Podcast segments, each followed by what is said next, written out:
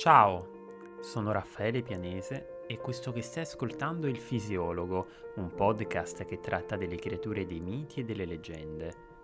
I racconti antichi sono spesso popolati di protagonisti e comparse che poco o nulla hanno di umano, figure così affascinanti da non conoscere mai tramonto. Se desidererai ascoltarmi per i prossimi minuti, ti condurrò alla scoperta dei loro segreti non mi resta quindi che augurarti un piacevole proseguimento e un buon ascolto.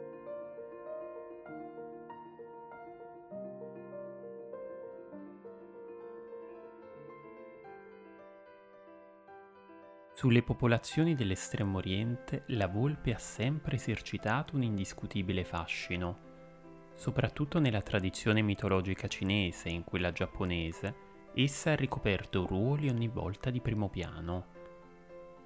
Numerosi sono stati i nomi che nel corso del tempo la tradizione letteraria ha attribuito alle volpi.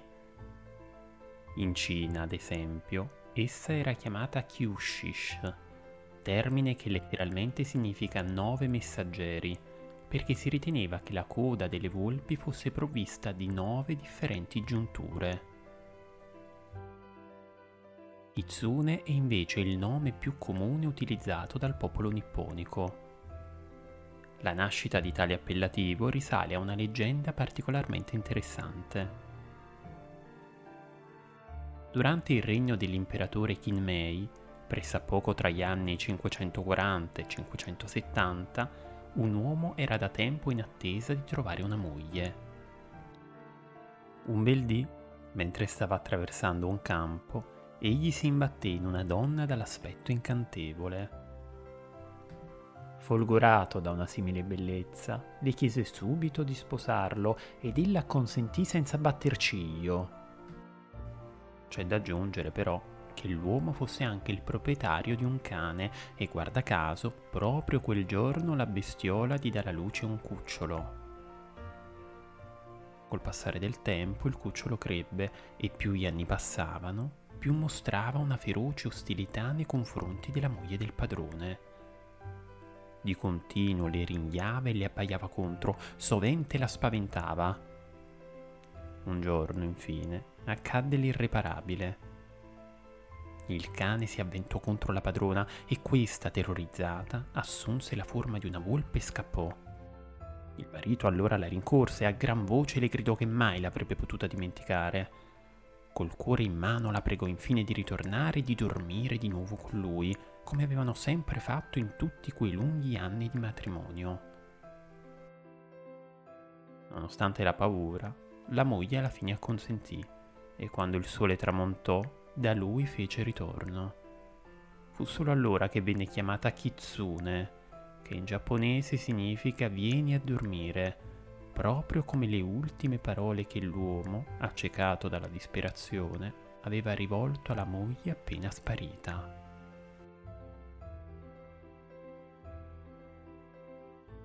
Il filologo Xu Shen elenca tre caratteristiche magiche delle volpi.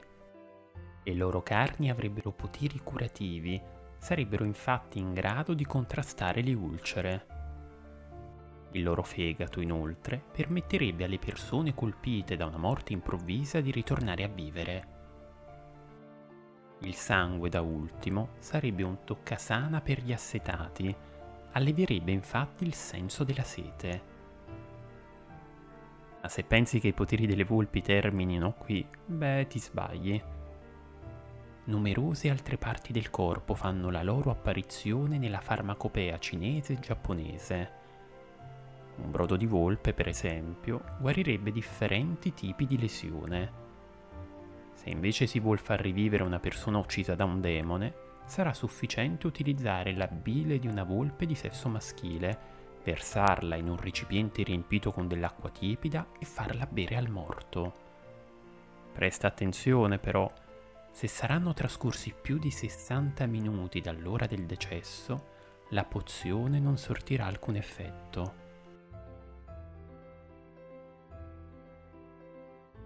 Decadi dopo decadi si sono aggiunte altre proprietà miracolose Alcuni affermano, ad esempio, che il sangue delle volpi disintossicherebbe l'organismo. Altri, invece, che la carne bollita o arrostita curerebbe le vertigini, darebbe tono allo stomaco ed ebbellirebbe l'insania mentale. Le viscere contrasterebbero i sintomi della febbre e della malaria.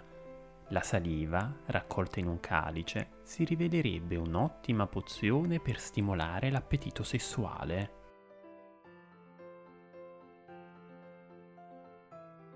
Uno dei poteri che i popoli cinese e giapponese attribuiscono alle volpi è la capacità di mutare aspetto. Di solito la trasmutazione avviene in un essere umano, ma non sono mancate le occasioni in cui la fisionomia assunta sia stata quella di un'automobile, di un cavallo o pensa un po' di un bollitore. E con il trascorrere degli anni, tali poteri non fanno che affinarsi Alcune fonti asseriscono che le volpi e i lupi possano raggiungere la veneranda età di 800 anni e che una volta superati i 500 acquisiscano la capacità di trasformarsi in un uomo. Secondo altre, invece, i passaggi sarebbero più precisi. Una volta compiuti 50 anni, le volpi sarebbero in grado di assumere l'aspetto di una donna. A 100 anni, invece, le sembianze di una ragazza o di un potente stregone. Raggiunti i mille, sarebbero accolte in paradiso e diverrebbero una volpe celestiale.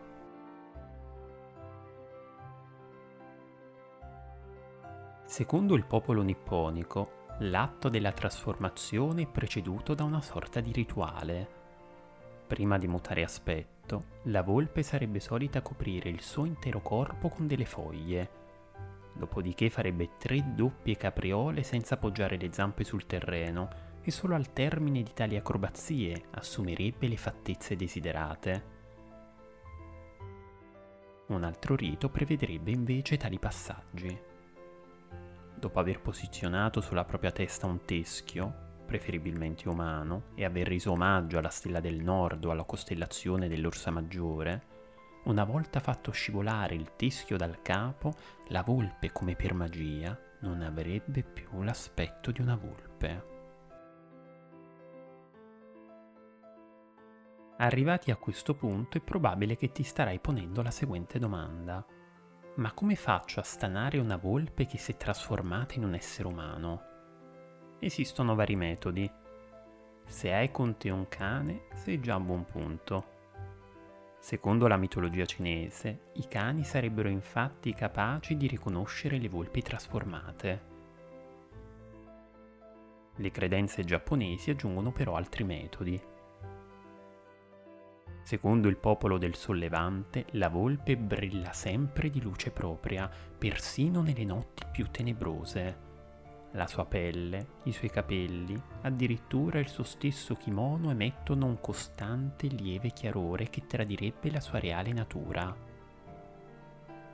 Se invece hai al tuo fianco una persona con un volto innaturalmente lungo, vada bene perché è molto probabile che si tratti di una volpe.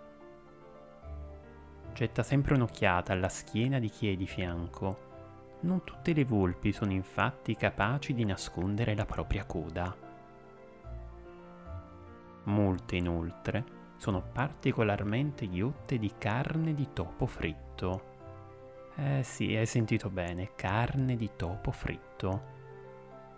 Una volta che ne sentono il profumo, non sarebbero più in grado di pensare a null'altro e la trasformazione svanirebbe d'improvviso. Infine, un ultimo divertente metodo. Prova a far ripetere a qualcuno la parola Moshi.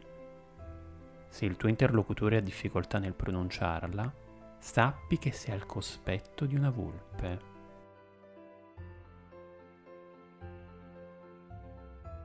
La maggior parte dei racconti cinesi aventi come protagonista la volpe si concentra nella zona del nord-est, e ognuno di essi si focalizza su un suo aspetto peculiare. La volpe è spesso associata alla sfera sessuale, ma mentre la volpe femmina ha per lo più una natura benevola, altrettanto non si può dire della sua controparte maschile. Nei racconti giapponesi, invece, lo schema è pressappoco sempre il medesimo. Il protagonista è un viandante spossato che viene attirato in una capanna da una donna di bell'aspetto, la quale offre all'uomo riparo per la notte e gli dona abbondanti le cornie. Il giorno dopo, il viandante si risveglia in un lugubre cimitero e delle amenità della sera trascorsa non c'è più alcuna traccia. Le cornie di cui si è nutrito in verità non sono altro che putride foglie muschio e sudiciume.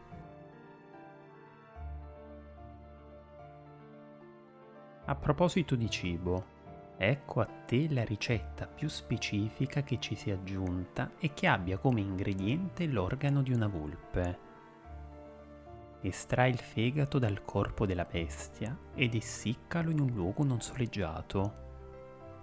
Poi riduci il fegato in polvere miscelalo con del riso e avvolgi il risultato in un brandello di seta rossa come se fosse una pillola. Se sei un uomo dovrai tenere il composto nella mano sinistra, se sei una donna nella mano destra. Questo sarebbe un rimedio molto efficace per curare la febbre intermittente.